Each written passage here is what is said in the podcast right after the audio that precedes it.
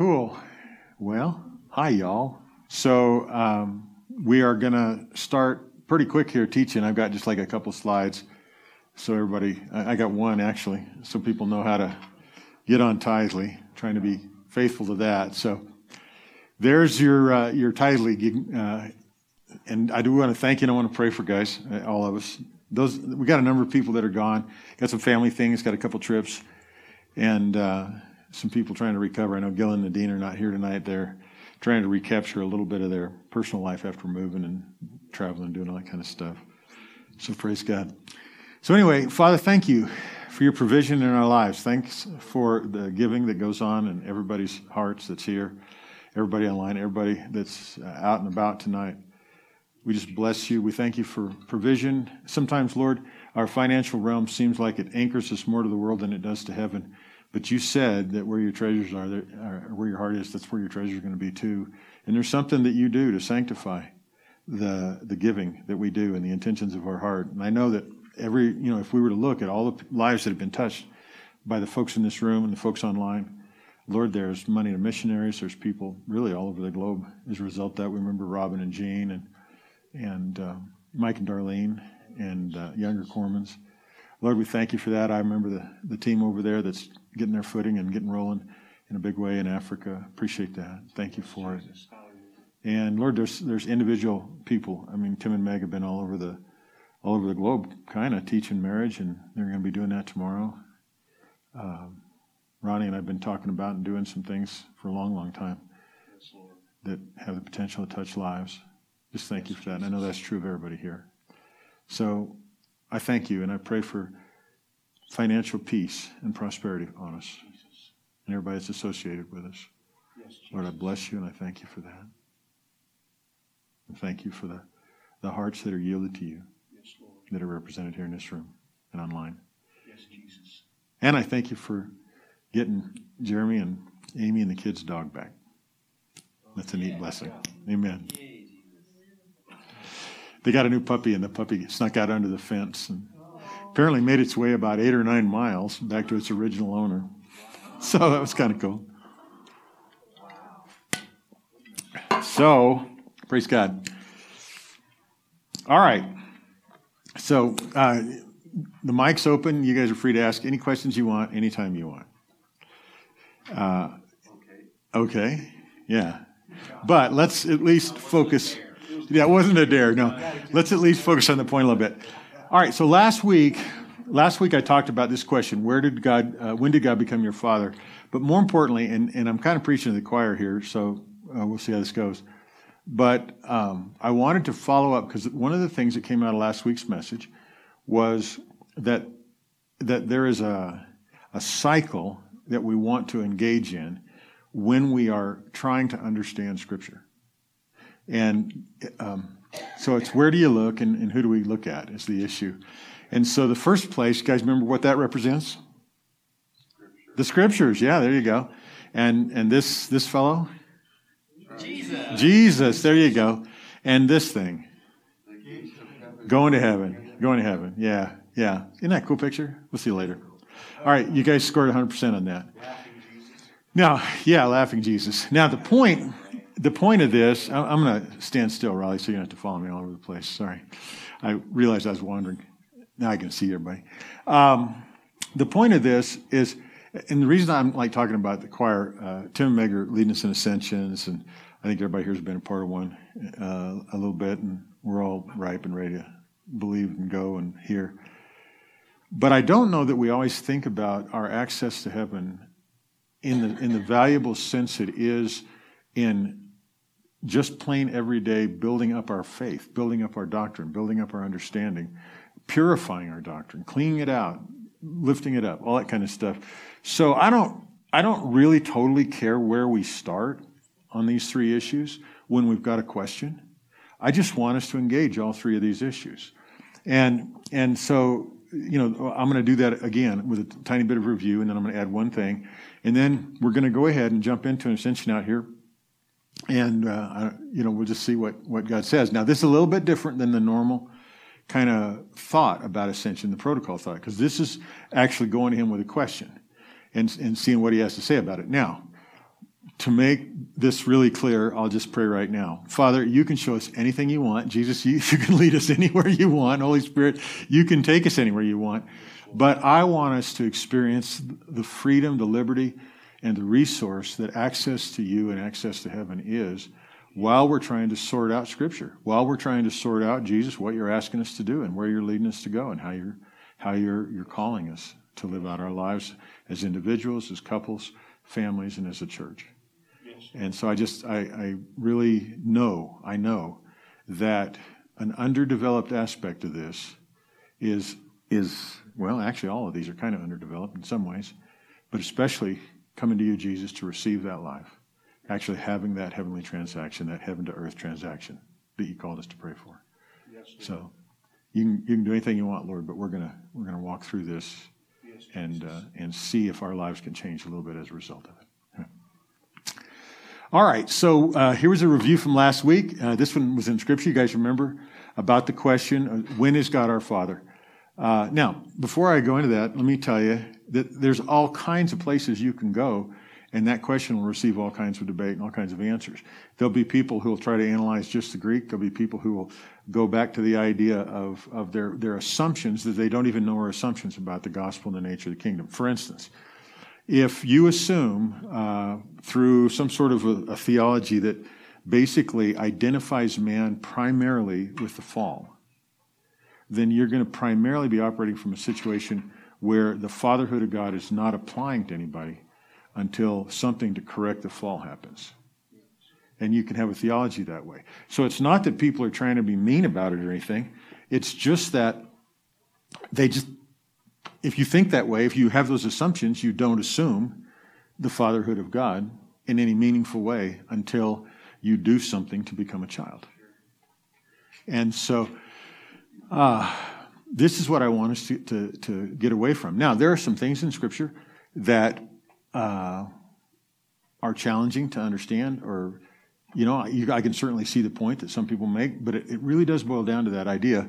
And then Jesus did say to people who were steeped in this kind of stuff, he said, uh, You search the scripture thinking, In me find life, and they are that which testify of me, but you don't come to me and receive life, or you refuse to. So, this is what I'm trying to do with this little cycle thing is sow in our hearts. Don't be afraid of anything that the Bible says. Don't be afraid of anything Jesus says. And even don't be afraid of things that you see when you're uh, ascending or, or in your, your prayer time, your communion time but just don't view them in isolation and don't put the weight on any one event, any one encounter, any one passage of Scripture and, and let it dictate what you want. Because we don't have to. That's the reason. It's not just that it's a bad practice, it's just dumb to do. When you have access like this, I mean, if you had a jar of coins that you've been saving for years, that's a cool resource. And then you have a uh, uh, savings account or a checking account that might have, uh, you know, if you're normal, a few hundred bucks in it. If you're a good steward, a few thousand dollars in it. And then you you have a trust fund that was left to you by multiple generations that the interest produces a million dollars a year. So now when you so when you're considering something boy, I need a new car, or we need to fix the water heater. You know, it's certainly appropriate to go pull money out of that coin jar if the coin jar will meet the deed.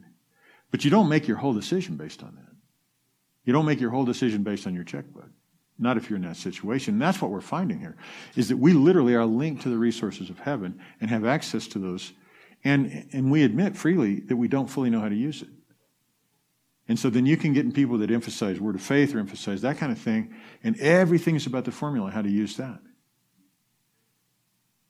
And, and then all of a sudden you get in these weird situations. Well, uh, I broke my leg when I fell out of that tree, but I can't say it because I don't want to confess that I have a broken leg. Okay, you know, that wouldn't happen if you allowed Jesus to be the comforter. That wouldn't happen if you understood the resources you had both for healing and everything else. So all I'm saying is that let's open up and, and, and get this. So what this little cycle represents my efforts to train us in that. So here, uh, uh, relative to the question, when did you become our Father?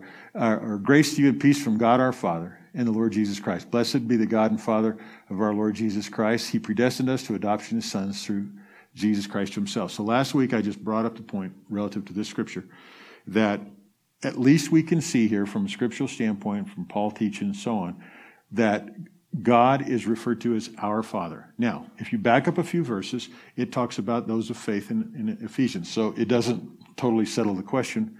Is it just the people that have faith that God's their Father or not? So we're looking at Scripture. And that's the kind of question Scripture leads you. So, like, for instance, uh, Jesus tells the disciples in John chapter 14, in that day you'll know that I am in my Father, you're in me, and I'm in you. Well, does that apply to everybody or just the guys that were listening? Was it just the men in the room? And he said that after Judas, so did it not apply to Judas? If it doesn't apply to Judas, does that mean it also doesn't apply to us? Or does it apply to us through some other means? You see what I mean? Scripture is, you know, there was a Facebook post, I think, uh, I don't know who started it. Maybe it was Shalise. Oh, yeah, it was Shalise, uh, Shalise Menace. So she starts this Facebook post. What's the favorite? What's your favorite thing that Christians? And she put it uh, in, favorite thing in quotes. The favorite thing that Christians say, and she said, "Mine is the Bible clearly says." you know, the Bible clearly says, and it's so true. I mean, the Bible says a bunch of amazing things, and they are true, but they require thought insight, interpretation, partnership with the Holy Spirit. And sometimes, and this is something that's really underdeveloped, sometimes they require you sneaking a peek behind the scenes to what that means. And if you don't think so, read the book of Revelation sometime and try to figure out exactly what's being, you know, what the Bible's clearly saying. Or go back and read, uh, read uh, Ezekiel's vision. What's the Bible clearly saying there? I'm not saying it's not telling the truth. I'm saying there's an infinite realm, or infinite realms heaven, earth, time. These things are all being communicated to us through Scripture. And so the Scripture does speak probably as clear. I mean, I, I bet the day comes when we see everything clearly. We see Jesus, we see ourselves as He is, we're standing there in full glory. I bet we're going to look at Scripture and it's going to be just freaking amazing. How you got all this information in those words. And you got it through us, translating and mistranslating and interpreting and everything. So I'm not, that's what I'm saying here. Okay. Uh, down in Matthew, it says, uh, So be perfect as your heavenly Father is perfect. This is going to where Jesus is. Remember the review? So just take, take a moment and look at what Jesus has to say himself. Now, it's still obviously a scripture study because you're looking at the scripture in Matthew. But there's something special about the Gospels and a couple other places that Jesus speaks. He speaks to Paul. Uh, the Father speaks from heaven a couple of times. Um, in the book of Revelation, Jesus is talking some. And so, you know, just go back and run what you're thinking about the scripture teaching you, run that through uh, what Jesus actually says. And I'm not talking about having to mystically make something up. I'm just talking about going to the Gospels, going to the book of Acts, going to the places where the words of Jesus came across. And, uh, and, uh, and then, like um, 1 Corinthians, Paul says he received by revelation from Jesus himself that communion teaching that's in there. So, you know, that deserves some weight. That deserves a visit. Uh, the other Matthew here, and this is where Jesus was saying, pray this way, our Father. So I pointed out last week, these weren't evangelicals that Jesus was preaching to in the Sermon on the Mount. They were, they were in no way converted to any new faith. They were Jews for the most part. And so he was calling God, their Heavenly Father, but they weren't exclusively Jews. And we know that because, you know, people start showing up in the ministry of Jesus. And so, uh, and he, he, he identified with our Father. He told us to pray that way. Again, here, here's a scriptural situation that could be puzzling. If somebody wanted to challenge the fact that God is the Father based on the prayer, uh, the Lord's Prayer, Our Father which art in heaven, or who art in heaven, they could do that. They could do it because in Luke, I think, it's in response to the disciples' question but in Matthew, it's just a part of the thing, or one of the other way around. In one of them, he's just preaching it to people. And in the other, he's answering his disciples. And so I take from this permission to lean toward the fact that God was is, is viewed as my father by Jesus. And if Jesus sees him that way, That's probably the truth. And if the Father sees himself that way. All right. So uh, we didn't do this last week. We didn't go to heaven and ask. Because I got to the end of the sermon before we did that. So, and this is where I'm preaching the choir a little bit. May we go into the heavenlies? Do we have permission to? Well, I think so. I think so. I think so. Um, here in Revelations, it's a, it is a, a, a, place where a lot of people hang a lot of weight on us being able to go to heaven. Uh, I've heard it a little bit in prophetic stuff, and prophetic stuff does add to the, my sense that we have permission. But after these things, I looked and behold, the door standing open in heaven, in heaven, and uh, the first voice which I heard, like the sound of a trumpet speaking to me, said, "Come up here." All right. So here's here's a little bit of the issue. Come up here.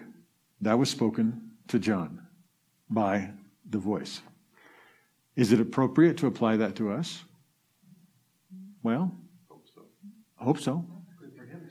It seems like it. It seems like it is. It seems like it is. From this verse, do you think? I mean, if this was all we had, that was our only basis, we would have to appeal to something else. We'd have to appeal to faith or something. Which is not. I'm not trying to discourage that, but but what I'm saying is we don't have to. We don't have to put blinders on and get super narrow and just say it says come up here, so I'm going to come up here. Now, if you want to do that, that's fine. And sometimes I need to do that, but. Um, it says, uh, uh, uh, Come up here and I'll show you what must take place after these things. Immediately I was in the Spirit, and behold, a throne was standing in heaven, and one sitting on the throne. Now, I don't think I put the scripture in here that I need next, and I don't really know why, but I know right where it is.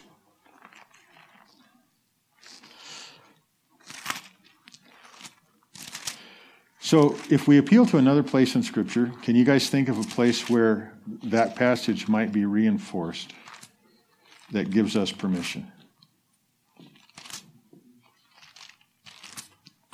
Anybody think? There is one in Ephesians, and that one I do think I have on here. Uh, how about this one?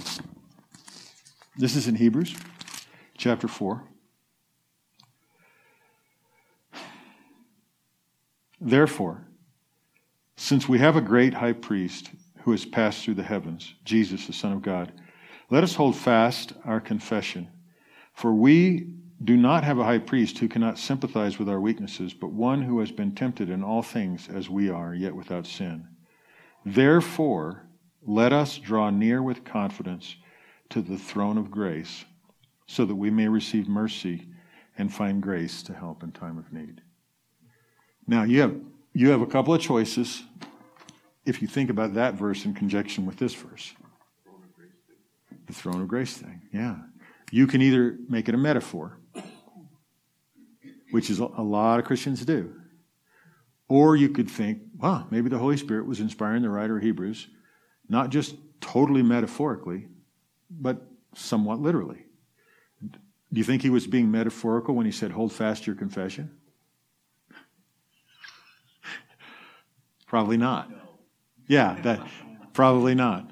Everybody smile who thinks that that's serious, uh, that's literal. Hold fast to your confession. And come boldly. If it was a metaphor, why would you need to put a modifier on it? Why, if it was just a metaphor, why would you need to tell people how to, as opposed to how not to? So I'm thinking the evidence is starting to stack up that this might be a real place and a real call. And it's a doctrinal thing. It's a Bible teaching thing. It's not a mystical thing. I mean, it's filled with mystery, of course. But what it says here is, I was in the Spirit, and behold, a throne was standing in heaven, and one sitting on the throne. Is that the throne? And is that the one? And is that being in the Spirit in which we are supposed to go boldly before it and receive mercy? There's another one. If it's a metaphor, what are you bringing? You're just thinking about it. It's not a metaphor. You're bringing your junk because you're greeted with mercy. And you walk away with grace to help in the need that you brought or the need that you're perpetually living in. So, to me, these things are going around. All right, now, Uh, how about how about the Jesus part of that? I think I've got this one next. I don't know if this was the one you were thinking of, Tim, but there's a two part scripture here. The, uh, uh, this is talking about the working of, of the power of God and so on. These are in accordance with the working of the strength of His might, which He brought about in Christ when He raised Him from the dead and seated Him, who? Christ. When the Father seated Christ at His, whose? The Father's right hand in heavenly places. And you're going, well, what does that prove? Nothing. But this does. But God, being rich in mercy because of his great love with which he loved us. Us. Even when we were dead in our transgressions. Huh? Okay, so it doesn't say that he was our father. It does earlier, actually. But it says that while we were the mess that he came to overcome, he loved us. Uh, we were dead in our transgressions, made us alive together with Christ. By grace you have been saved. And raised us up with him. That's the one. And seated us with him in the heavenly places in Christ Jesus. So let me ask you a question. Back here. Did God really raise Jesus from the dead? Yes. Yes. That's a pretty much a fundamental thing you guys say yes to if you're going to be a Christian. did he really raise him, or did he only metaphorically raise him? he didn't metaphorically raise him. He really raised him. There's all kinds of metaphors in it, and there's all kinds of metaphors you can make about it. But God really did raise Jesus from the dead. And did he really seat him at his right hand in heavenly places? Yes. All right? I think so.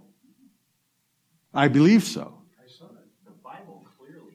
The Bible clearly says, actually, the person who clearly said it was Stephen. Stephen is having rocks bounce off his noggin, and he's getting ready to die, and he says, I see Jesus standing at the right. Now, he wasn't seated, so it's not 100% confirmation, but I've heard it said that Jesus stood up to honor Stephen. And that makes me want to cry. But anyway, do you see how we can't unravel this from reality if, if we're going to take it seriously in any meaningful way? So, God did actually raise Jesus and did actually elevate him after the ascension to be seated at his right hand. And so now we have to deal with this about us. And this is relative to so May we go to heaven. May we look in heaven, see heaven, look from heaven. I think so, because it says he raised us up with him. And there's other places where Paul talks about the resurrection and other writers talk about the resurrection, that if you don't apply that to yourself, you have to deny it for Jesus. Or if you apply it to Jesus, then you have to argue with this scripture that he had been raised up with him. In other places, Paul says, Don't you know that when you're baptized, you're baptized into his death? and you're raised in the newness of life. This is real stuff. This is real stuff. So, if those are real, then what do we do with and seated us with Him in the heavenly places in Christ? We either have to believe it or not, but we really don't have the right to just make it a metaphor. Because then Jesus would be uh, raised just as a metaphor as well. Yes, Ronnie. Okay. Okay, okay so, I get, I get the idea that Jesus was raised from the dead. Yes. And, one, one of the big ways I get that idea is I don't get to see him here on earth right, right now. Right. So part of that really works for me. Mm-hmm. Okay, the part here says that I was raised up with him mm-hmm. and seated with him mm-hmm. in heavenly places. I've always taken that as a, I don't know if it's been metaphorical, but of a spiritual way to deal with it because, as far as I know, I, body wise, I'm still here on earth. So when it says, I've been raised up with him and uh-huh. seated with him, I have a hard time making that into non metaphorical language. All right, then let, let me, and I understand that. I understand. I've had a hard time my whole life. Stay there. Uh, and I think because we find it hard to understand things that are probably easy to understand if we were to actually be able to see and understand spiritual reality. Mhm. Um, and Adam all died. That doesn't seem fair. And I don't even feel dead. Yeah. and frankly, I never have. Ever since I've been aware of being alive, I never felt dead. But it's linked to something that's really powerful. And Adam all die. And Christ all will be made alive. So how do I, you know, there's a lot in the Bible that's that way. And we do write a lot of it off just as sort of a faith principle metaphor. And I don't know if metaphor is the best word, but uh, we don't think of it as real. But Paul does say, he says that the things that are seen are temporary. The things that are unseen are eternal. The So things it's like are, a spiritual understanding versus a physical reality. Well, it's like, yeah, it's like a spiritual sight. So we have to see this with faith, because faith is taking the word of someone else's testimony. Faith is not some kind of magic juju that we have, or that I have uh, 20 points of, and, and uh, Jason's got 50 points of. Faith is the ability to trust the word of someone. Namely, and this is why it's important not to lose sight that the scriptures are important to trust. But you don't have to trust them just the way somebody tells you because you have Jesus to go to and listen to about it. Like one of the smartest guys, one of the most spiritual guys at the time of Jesus, said uh, when somebody suggested, you know, uh, what if he's what if he's the real thing, and he proudly said, "Search the scriptures, man. Nothing comes from Nazareth. The Messiah is born in Bethlehem. Well, except for that gross ignorance that you have of the fact that he was born in Bethlehem, you were right. You know, I mean, Caiaphas was, and and uh, and so anyhow, I don't know how. I, I think Ronnie, this cycle of things where we access the Scripture and we apply trust to it, we access Jesus and the things He says in the Scripture, and then we try to get in that place, or we, in the same sort of faith that causes us to come to the Scripture, we go to the heavenlies. We have an encounter. We have an ascension. We, we do a, have an open vision. We expect and believe for prophetic words and things like that. We have dreams. Yes, sir. Well, I think part of this is in order to fully grasp this, we need to have faith Oh, because yeah. it's something we can't see. Yeah. Yeah, And if it's something that we already have, we don't need faith because we can see it. that's right. But to say we can't see it might be part of the problem Okay. because there are unseen things that we see all the time. We have everybody, anybody in this room not ever have a dream. Everybody's had a dream. Anybody online, you guys have all had dreams. Is there a reality behind that dream or not? Is it just purely a chemical, electrochemical, psychological thing? How many, uh, how many of us have had dreams that clearly did reflect something real, but we weren't there? I have. You know, I mean, I, I had a dream the night my little niece died in a car accident. I've had dreams of other things. I mean, and uh, so I appreciate what you're saying, but we have this category that we call real.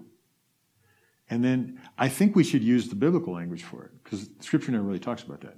Scripture talks about the seen things and the unseen things. And so I believe that we can see more into more areas and into more spiritual areas than we give ourselves credit for. So we talk ourselves out of the reality of the unseen realm that we see. And the whole thing about having faith, going to heaven, being led by the Holy Spirit, having uh, the Holy Spirit bring to mind all that I did and said, Jesus is reported to have said. So that, that's the thing I think's here. Now, again, same situation. We have to go back. So we've got the weight of like Jesus saying, I'm going to be with you. Uh, we, have got the weight of Jesus saying um, that I'm in my Father, which none of us doubt. And you're in me and I'm in you. So we should not doubt that either. We should allow that to be real. And, uh, and then, so you get in this kind of passage, and I just think there's a sense of reality that we need to yield to. Now, do we have to already be absolutely sure about it? No. That's what faith is for, too. You can believe something and still not fully Believe it. comprehend it's good, believe it even. Yeah, yeah. But but again, same situation. Same sit. Now you, you can sit down now. Okay. Same situation uh, in Hebrews four where I read. We're to come. We're instructed how to come, and we're told why we can come. We can come because Jesus has passed through the heavens. Jesus said that himself in John uh, 15. He said, when uh, the Spirit of truth comes, he's going to lead you in all truth because he's going to convict the world of sin, righteousness, and judgment. Sin because they don't believe in me. So that means that God himself, in the person of the Holy Spirit, is helping all of us believe Jesus and believe in him. Second, God himself is trying to make a case for how big a deal it is that Jesus is at the right hand of the Father because he says you're going to be convicted over righteousness because uh, you don't see me anymore and I'm going to be with the Father. And then he's making a case that the rulers of this world, which have sown the difficulty in and seeing the unseen realm and made us all, so we had to approach in faith and we had to choose to be bold and we had to hold to our confession. Those rulers and principalities and powers have been cast down. They've been judged to be a lie, false, just like they were judged to be a lie when the, the Jesus was led into the wilderness and the, uh, the Satan came and tempted him and he rejected it. That is now done and being done on a daily basis by the Holy Spirit, God Himself, on a worldwide global scale. Judgment and casting down of these powers that keep us stuck, lying. So, anyway, now I think we have to take this seriously, and now I think we have some permission. Now, does it have to be the global uh, model of, uh, of ascension? No. Does it have to be Judy Franklin's model from Bethel? No. Does it have to be the open vision model of some wild and uh, woolly haired, charismatic spiritual warfare person? No. But I'm not sure that any of those don't work okay. Because, because this isn't about ascension, this is about being seated and, and gaining vision in Christ from where we live. Yes, sir. so I, I guess my thought about ascension is I don't understand why we feel like we need to think of it as if we're accessing a different place that is superior to where we are now versus understanding that the kingdom of God is at hand and like Luke 17, 20 and 21, mm-hmm. that the kingdom of God is within us, which I know, you know, the kingdom is different than God, you know, on the mercy seat doing his thing. But when you look at it and you, you kind of see the difference between, you know, the book of Revelations and and just what people did mm-hmm. here on earth, the miracles they performed with and, and even after Jesus, um, it seems to me to almost it, it feels as if there is a a requirement to have this agreement that there's something else that has to be accessed that isn't within reach. Well, I can understand that. And yeah. I, I think if we saw more clearly, we probably would not more regularly, more sure. clearly, more normally, we would that uh, it, that sense of something to have to hurdle or jump over would probably diminish. Because you're right. And, and this is the truth. Uh, like, this is applying Jesus to this. Jesus right. said, The kingdom of God is at hand. He also said, The kingdom of God is within you. Here's like one reason we have a hard time applying those words with the weight that they deserve. Because. because there's a, a, a, bunch of lies out there and there's new age stuff out there that's talking about it's all within and we have a feeling like well, if, if the kingdom's all within me, then I'm diminishing how big God is, or I'm doing something like that. I'm not saying you're wrong. And if, if we have to think about jumping that hurdle, I equate that to what it suggests there in Hebrews to come boldly, you know, come boldly before the throne. And now it did say, we have access because we have a high priest who's passed through the heavens. So this upward, outward sense has some justification in Scripture. Um, Moses was with the people on the ground, and then the smoke was on the mountain, and, and so there was a sense of ascent. I, and I think that's where a lot of this comes. Now, I, don't know how far that is. I, I, we had a Bible teacher, Bob Cornwall, who said that that just marked the place where heaven and earth met. All right? So that means if I understand the elevation of Sinai, which is only a couple thousand feet, then when we go home tonight, we're going to be in heaven or maybe even above heaven. you know, so so I, I don't know about that. Tim? Yeah, uh, you know, I'm hearing some um, valid points and questions, um, but this is one thing I would put out there. Um, I became a Christian and I'm saved, but what if I don't pray in tongues? Why do I want to pray in tongues? Sure, same thing. I mean, I, I don't need it. Yeah. Is there a benefit in praying in tongues? Well, we all found that there was a benefit. It was a privilege Absolutely. that we have by being saved. Another privilege that we have is that healing's available to us. Mm-hmm. Many of us have received healings before. Mm-hmm. We don't have to believe in healing if we believe in Jesus Christ, but it's a nice side benefit. Yeah. If we do believe and we are healed, that's a good thing. Well, let me, let me let me jump in for just a second. We don't have to believe in healing if we believe in Jesus. I don't I don't think that's true. Because if you just read the gospels, healing is all around Jesus Yeah. and everything he did. So I understand. See, this is the kind of argument we make when we're trying to only argue something out of a doctrinal position in Scripture. But if we'll humble ourselves, which you guys have totally done, and that's why. But you don't lose salvation if you didn't believe No, in healing. No, no. That's And- and they're not even related at It- all. It's a privilege and an honor that comes It's along Jesus. with salvation. It's more of Jesus. And here's the other thing I don't want to exclude is the fact that when Jesus died and he shed his blood, you know, it's because he loved us so much. He forgave us our sins, Yeah. past, present, and future. Well, why did he become the new veil into heaven if we're not supposed to go into heaven? There's a good point. Yeah. I Yeah. mean, is that a waste of time Hebrews Jesus? chapter Did he- 10 talks about that. You Yeah. know, come, come to It- him. It's just points I'm trying to make is it's an honor and it's a privilege to go into heaven. We don't have to wait till we die. Right. You know, I used to think I had to wait till I died to go into heaven, but I've been doing it for a year and a half now, and I'm seeing it to heaven. Yeah. And some people say, well, you know, but I, I, but I don't see him. I don't see that. But if I, for instance, brought up the fact that, well, um, the Kramers aren't here tonight, you know, do you believe in the Kramers? That Well, they're, not online, so I halfway do. because we know them, we see them here, we can imagine what they look like, even Right. though they're not here. Absolutely. Yeah. So I- I'm just making up points for why it's so important to go into heaven now Yeah, and no. spend time with Him. It's Well, an honor and it's a privilege. like me, you're preaching the choir. This is what I want us to realize.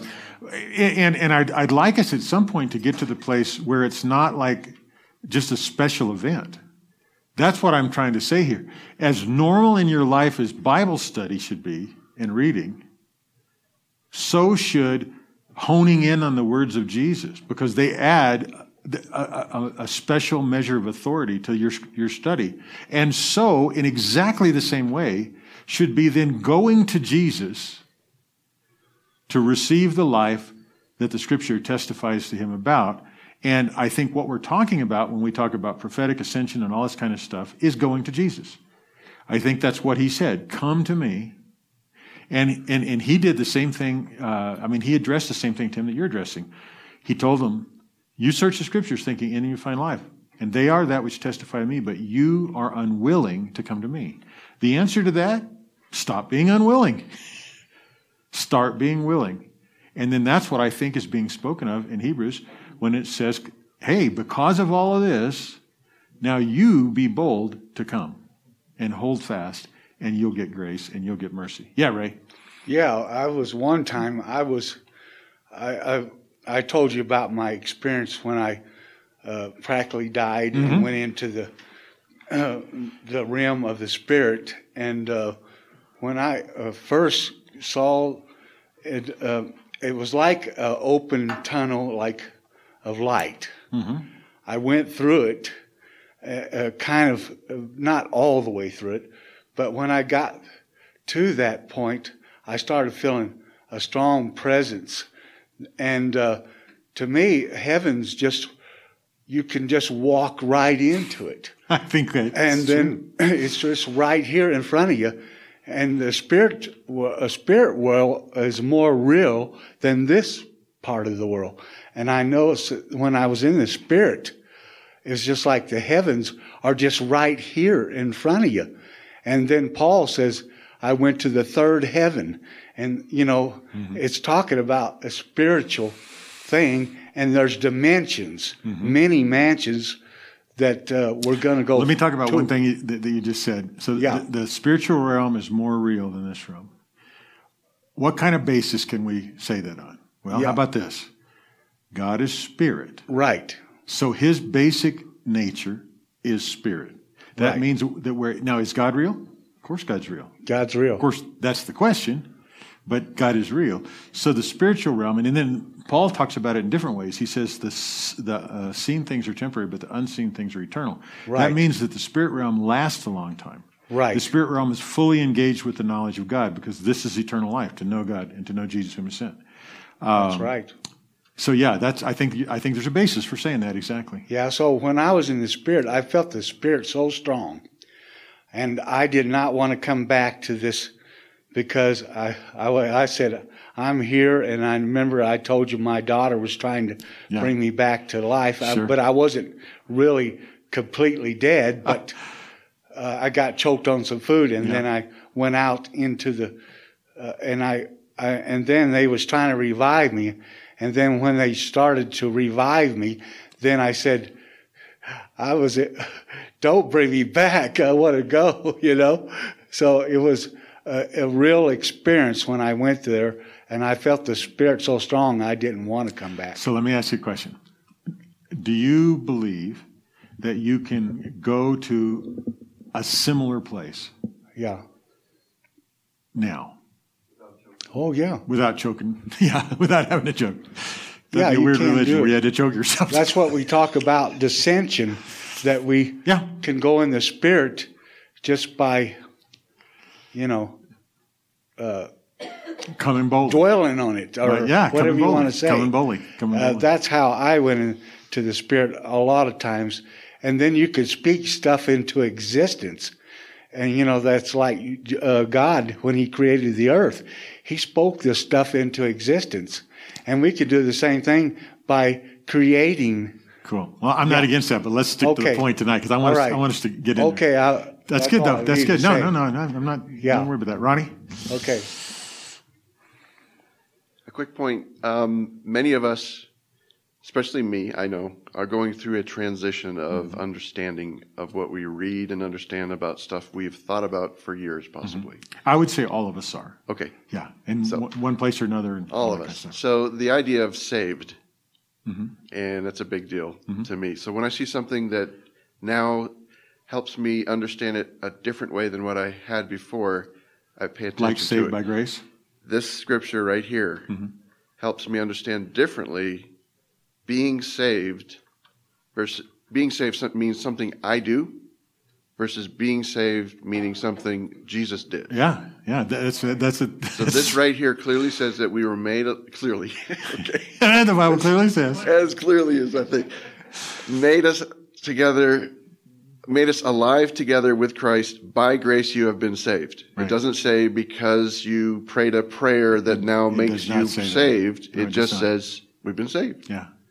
And then this other good stuff comes from it. It seems so. So it seems to be confirming a different way to look at it than what I and probably many have looked at. It gives you permission for sure. So now here's what I would encourage you to keep doing since you saw this a little bit. Go back and, and, and read the red, you know, get a red letter Bible and read all the red mm-hmm. and see what Jesus is saying about this kind of thing. Yep. I don't know if he uses the word save. I don't know if it's translated a lot, but, but read him. I've discovered things that I'd read a hundred times when I was thinking about them with a different question in mind, and all of a sudden it becomes plain as the nose on your face that Jesus was saying. Like, you know, a lot of times, this is just a quick example. People make the stupidest statement. They say Jesus never said he was God. That's ridiculous.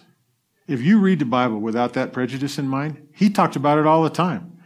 Uh, woman at the well, I who speak to you am he. I know the Messiah is going to come. He's going to straighten us out. Oh, that's me. it couldn't be any plainer than that. It couldn't be any plainer. And there's a whole bunch of stuff. And then when you get up near the near the end of his life before the crucifixion, he's telling people who he is all the time. And then he's sitting there saying, "I and the Father are one." Huh? That's not clear enough. When you've seen me, you've seen the Father. Or early in his ministry, John chapter five. What do we have to do to do the works of God? Well, you have to believe in the one he sent. Well, what will you do so that we can believe you? He says nothing. he said, he says, if you, you know, believe on Moses. I mean, they were skeptical people. He was never hiding who he was, not really. I think that doctrine came from when he told those lepers to not tell him what happened. And I don't know why he did that, except just not to be hassled by all the PR. Anyway, I'm not really sure. All right, let's keep going. All right, but first I want to add one more quick thing before we go.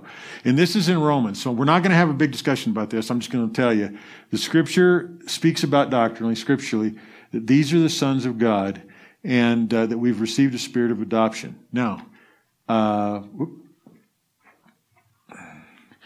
uh, so, I'll, and I'm only doing this, and nobody in here needs this. Uh, Galatians says, while we were children, we were held in bondage. And then it goes on down that we might receive the adoption as sons. And because you are sons, this is a powerful verse. Think about this. Because you are sons, God has sent forth the Spirit of His Son into our heart, crying, Abba, Father. Not to make you sons. I don't know what that means quite. It's one of those things. I want to see what Jesus says. Because you are sons, God did something. He didn't do something to make you a son, He did something to confirm your sonship. At least that's what it looks like. So here's what Jesus said. He's preaching again, Sermon on the Mount, to these non evangelical Jews and some Gentiles, probably. You've heard it said uh, that it was said, You shall love your neighbor and hate your enemy. But I say to you, love your enemy and pray for those who persecute you, so that you may be sons of your Father who is in heaven. This is way early in his ministry. This is his first big gig. He's speaking the Sermon on the Mount so that you may be sons. He didn't say, get converted so you can be sons. He didn't say, pray something so you can be sons. He says, look, love something, love people that persecute you so you can be sons of your Father. Why? Because he causes uh, his sun to rise on the evil and the good, and he sends rain on the righteous and the not. In other words, it was a, a, a point of sharing in who God was and who we are. So anyway, Jesus kind of opens the door. So here's what we're going to ask when we when we uh, go up there. When did you, God, see yourself as our Father? All right. Now, again, I understand in the, in the model of ascension that we usually use around here, we don't ask much questions. We just go. But I'd like to hear God. I'd like us to experience that we can go to God when we have a biblical question that we've vetted by Jesus and we back and forth did in the Scripture, and we're not just left to our own cognitive devices, that we might actually hear God speak. Imagine that. So, when did you, God, see yourself as our Father? When did you see us as your children and as your friends and as your sons? So there's that cool picture, isn't that neat? All right. So, uh, we don't uh, we don't have communion set up, do we? Okay. It's no no big deal. Again, this is going to no no no. Let's not worry about it. In other words, I, I don't want this necessarily to be just a, a normal form. I want us to realize, like you were saying, Tim, that it's right here, or uh, Sterling, that we, we don't necessarily have to go up. Now, there's some stairs there, and there's a place where you got to climb the wall to get to the stairs. I don't know. You know that, that probably is not the a, so, uh, Jason, are you going to go to the mic? Oh, you're going the other place. Okay. Uh, anyway, so Father, here's here's the questions again. I would love it, Father, if you would share with us through picture, through words, through some sense or something that we can report, through an encounter, the truth about when you began to see yourself as our Father and you began to see us and identify us as your children, as your friend. And I didn't talk about friend, yes, but Jesus, you said it. You called us friends yes. and sons. And so, Lord, I just want to take a moment and relax and invite you to speak to us, to open our hearts, and to show us. Normally, Lord, we, we go through a protocol. I just want to, I just want for this one to just make it as simple as possible. We understand that we are seated in heavenly places by your grace, Father, and by you identifying, putting us in, and, and identifying us in Jesus. I believe with all my heart that Jesus is seated at your right hand. I believe what Stephen saw. I believe that that's a point of access. This picture only only like barely represents it. It doesn't have to be a gate like this. It doesn't have to be anything. The word says that we're to come to the throne of grace. The word says that righteousness is real because Jesus, you are with the Father. Matter of fact, it says that righteousness is, we're being convicted that righteousness is real for the very thing that causes us skepticism sometimes because we can't see you here. But we understand we're not coming just willy nilly. We're not coming for no reason. We're coming because we're in Christ. And Jesus, because you're in us, and Holy Spirit, because you are making real the realities. And so we give ourselves to you. And I just encourage everybody in the room and everybody online. You guys online, I'm going to keep an eye on you. If you got some, if you see something, if you have something you want to share relative to these questions or anything else the Lord wants to show you, feel free to jump in. Uh, and and keep in mind that He's God and we're not, and you don't have to be perfect, and you don't even have to know 100% that you're right. And if you say something that maybe you just saw because you have an inclination in that way, or you ate something and it's reacting, nobody here is going to fall apart as a result of that. but I'm betting, I'm betting that God is going to let us see from the exalted position, whether that's up or out or in or deep or whatever I'm betting he's going to let us see some things about heaven. And I do think one of the keys, and I'm remembering something Jesus said, that unless you are converted and become as a little child, you'll not see the kingdom. We give ourselves to you as little children, loved by you, Father. So if you could just share some of your fatherness with us. Jesus, if you could share something about the Father. Holy Spirit, if you could share something about the amazing father son love that goes on. So we give ourselves to you. And there's a mic there. Yeah. If I already have something, can I just share it? Yeah, just run it through real quick. Absolutely. I don't expect this to take forever. That's okay. Yeah, whenever you go. Good to see you, buddy. Okay, God bless you. All right. I'll see you maybe next week. Yeah. God bless. you. So can you put those questions back up? Yeah. God bless you, Ray. God bless you. So the main or the first one, when did you, God, see yourself as our Father? I really believe that God saw us saw himself as our Father before the foundations of the earth or the world. Um, just like he saw the world before the world. Amen. So that it's there fully in his heart and his mind. And then the act of creation was just a follow through. Thank you, Lord. Thank you, Lord. Thank you. Lord. So, to the second question, when did you see us as your children? I asked God that when I, right before I stepped up. And He said, Before I placed you in your mother's womb. Hmm. Hmm. I feel like the Lord's saying, How else could I have known you before you were in your mother's womb? yeah. How else? That's good. And you meet a picture that I got when uh, on the first question. Uh, I got a picture of God uh, creating the earth and creating man.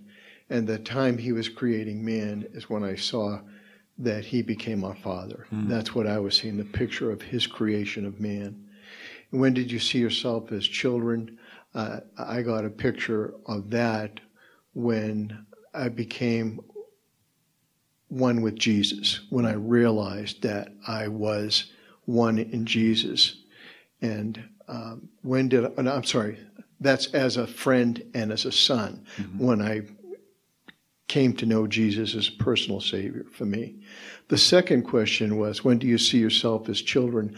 On that picture, I actually saw the same as what Jason was seeing. I was seeing uh, a sperm and an egg coming together at that creation. That's when I saw myself as becoming a child. That's interesting. I had a little picture that went along a little bit, Jason, with what you were seeing. I, I saw Adam being formed, and I saw him being formed not as a fully formed adult, but I saw him being formed as a child, an infant, out of the d- dust of the ground, molded that way, small. And uh, I, I feel like I can see through God's eyes that little mud baby kind of thing coming to life. And, and, and, so, like, the answer is there was never a time I didn't see you as a child. There was never a time. In, go ahead, baby. One of the things that um, the Lord just said to me is that um, He is our Father. He's not a father to angels. Hmm. And I thought, what? but you can't find that in Scripture, hmm. that He was the Father of angels. He was the creator of angels. But He is our Father. Hmm. And so, as to um, what Ronnie said from the foundation of the world and from knowing us uh, even prior to being in our mother's wombs, He has always been our Father. And um, I just thought that was interesting that He would say that about Himself. Hmm. That's cool. So, as I continued to listen,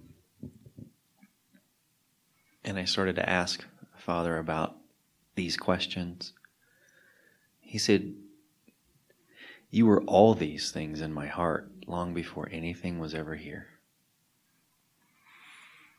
Thank you, Lord. Holy Spirit, I ask that you would uh, that you would make us conscious of the connections between these three sort of realms of learning that we're exploring, that you would show us how the scripture invites and illuminates, but then Jesus, how you you clarify it. So so classic when you stood in the in the um, that first teaching that you did, big teaching. I guess it was the first big teaching, but you said uh, you've heard it said, but I say unto you, you brought your incarnate knowledge, wisdom, and understanding to bear on the scriptures.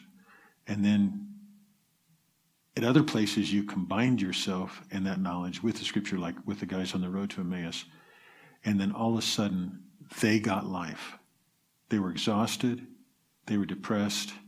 And when you were done with them after just a few minutes, walking along with them and being revealed to them at the table, they hightailed it back to Jerusalem and said, We've seen the Lord.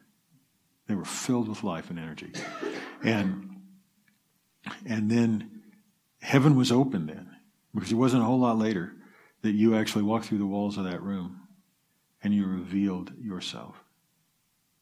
And I get the impression, Lord, and I don't understand this, but I get the impression that you, at the point when Mary saw you in the garden, you hadn't ascended yet. That's what you said but that somehow interaction between you and heaven had progressed, and I have no idea what I'm even saying, had progressed by the time you saw the disciples because you didn't mind them coming and, and being with you and eating with you and touching you and so on.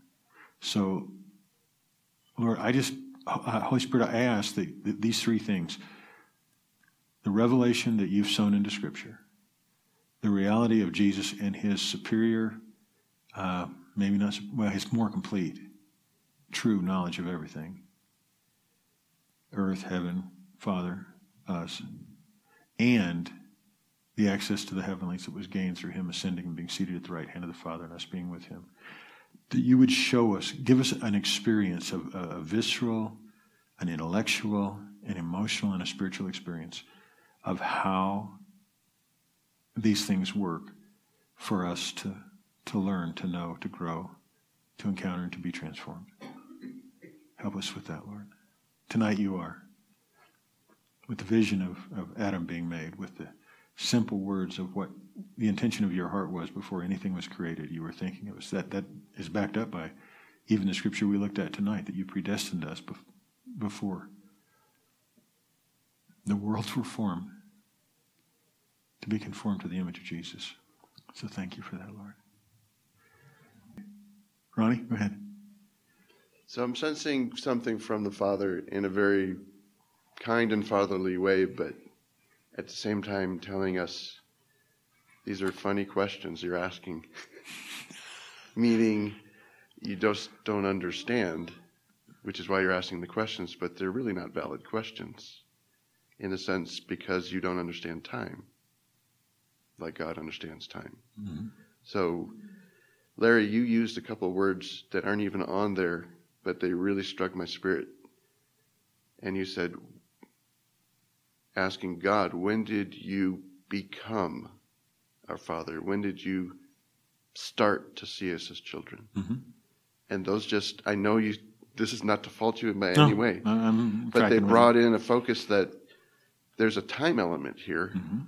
that we feel we need an answer to, or we'd like an answer to, and God's kind of like saying, "I'll try to give you an answer, but you don't, you won't.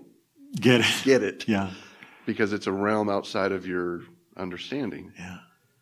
um, and not in a rebuking way at all. It's just saying you understand why you're asking the question, but the real answer doesn't isn't gonna Flow that way.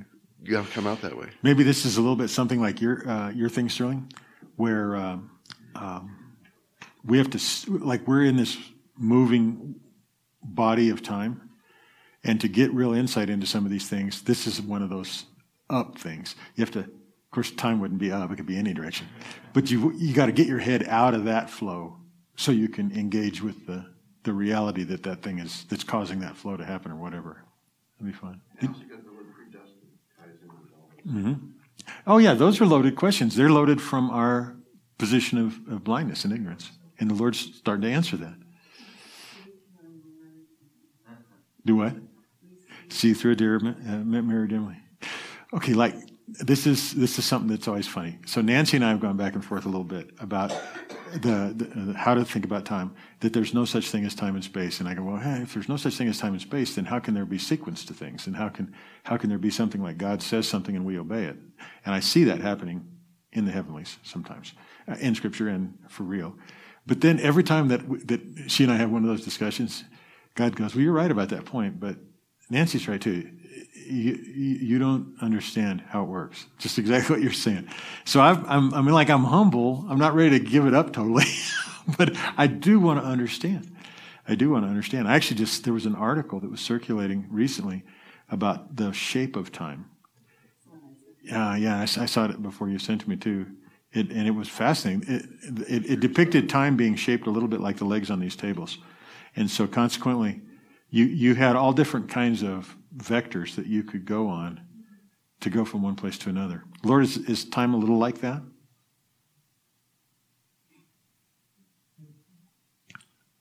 A little bit like that. Praise God. All right, listen. Uh, I love the ascensions we do. Go ahead, babe. I love the ascensions we do. I love prophecy. I love the Bible. I really love Jesus. And I want us to know that these are just the normal things of life. We really are. Like you say, Tim, we don't have to die before we see. We don't even have to die before we go. So, yes, babe. So when I said that, um, you know, God wasn't father to angels, in Hebrews, um, I think that's one. Yeah, Hebrews 1 5 says, For to which of the angels did he ever say, You are my son, today I have begotten you? And again, I will be a father to him, and he shall be a son to me. There you go. And because I was like thinking, well, Lord, who who are you father to? Obviously us, but he's he's not a father to just anybody. Yeah, I mean humanity. So, he's okay, the let you father in humanity. So, are you saying that that you heard that that, that God's not a father to angels, and then you went back to the Scripture Yes. and saw that? Yes. See, that's what I want. That's per- perfect. That's exactly what I want us to be able to do. I don't want us to get caught in the trap of trading one thing for another. Well, I'm only going to follow what Jesus said. No, you should listen to what Paul said too. He was called. All right. Oh, I'm only going to do ascensions, or I'm too, I'm afraid to go to heaven. Like we have some some folks that that uh, we associate with that are, think that's risky because you could be deceived. But do it as a package, and you'll be edified. So, all right, we got to shut down. Ah, this was fun. Father, th- thank you for loving us. Thank you for opening up. We are trying as hard as we can to believe some of these amazing things, not only that the scripture teaches, but Jesus that you say, and then the realities that you open to us. Um, for instance, we're trying to believe. We're committed to believe. We are saying we're believing, but we know that our believing needs more meat on the bones, more mechanism to it. When you say that you're in the Father, and we're in you, and you're in us. Because sometimes we still feel like, like we're not in you, and you're not in us. We're out by ourselves, struggling along, trying to jump up, climb up, get up, and see. So, Lord, we give ourselves to continue to grow with the amazing resources of wisdom that you've given us in the scripture, Jesus, in your own person, your incarnate person, and in the access to heaven that we have. If we can just relax where we sit in Christ and look and come to believe what we see. We thank you for it. And we know it's all because of Jesus. And so we bless you, Father, Holy Spirit, and Word word of the Father in Jesus' name. Amen. Praise God.